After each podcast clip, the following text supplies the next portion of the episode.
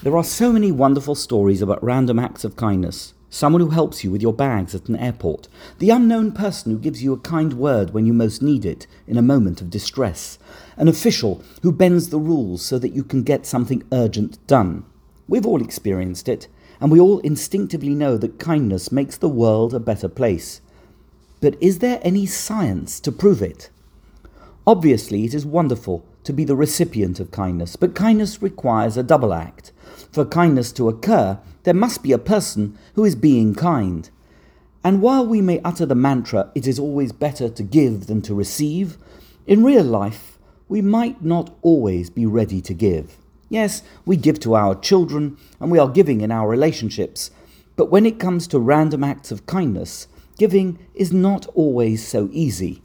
And yet, countless research studies have shown the wide and far reaching benefits of kindness and giving.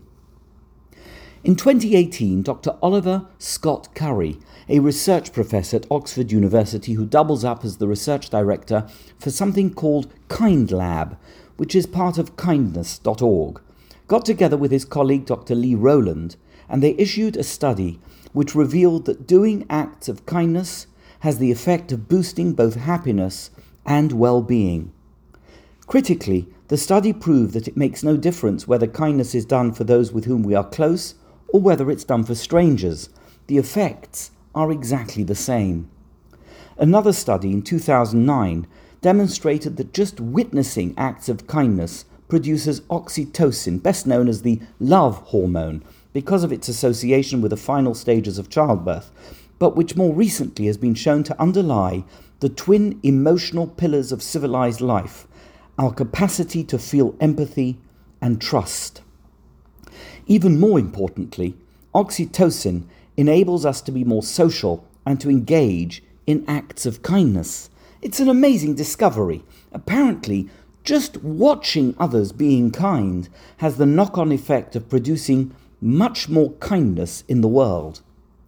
Last year, Professor George Slavich and Dr. Lydia Roos of UCLA published a remarkable study that described three evidence based strategies which help to foster individual and collective recovery from the long periods of lockdown and isolation during COVID 19, as well as resilience in the face of the debilitating effects of the pandemic. Two of the strategies were practicing compassion and engaging in kindness. In the UK, the Mental Health Foundation has a long running Random Acts of Kindness campaign. Their website offers a list of 50 suggestions for simple acts of kindness, including call a friend that you haven't spoken to for a while, send a motivational text to a friend who is struggling, and smile and say hello to people who may, you may pass every day but have never spoken to before. The idea behind the campaign is to transform all the research study data into practical action. After all, now that we know being kind to others improves the well being of the world around us, and of course our own well being, it is important to turn theory into practice. There is a fascinating medrash that records the conversation between Abraham and Noah's son Shem when they encountered each other after Abraham had triumphed in his battle with the four kings.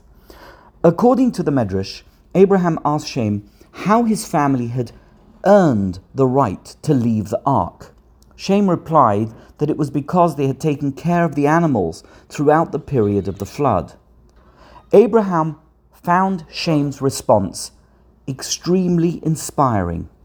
If this is what one can achieve by being kind to animals, he thought to himself, how much more so if one is kind to people? Thereafter, Abraham turned his home into a center of hospitality, and he devoted the rest of his life to random acts of kindness and doing good for others.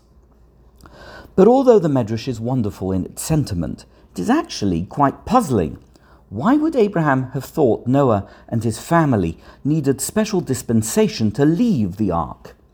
The Medrash has to mean that, and not that they were saved from the flood, as they only took care of the animals in the ark once the flood had begun and were already saved. And yet, even once the rain had stopped and the land was totally dry, Evidently, Noah still needed permission to disembark, and that permission was only granted because he had been kind to the animals in his charge. Really? Surely leaving the ark should have been automatic. Why did Noah and his family need permission to disembark? And why did that permission need to be based on merit? Rabbi Chaim Yaakov Goldvicht offers a compelling insight into this midrash. It wasn't just about leaving the ark, he suggests.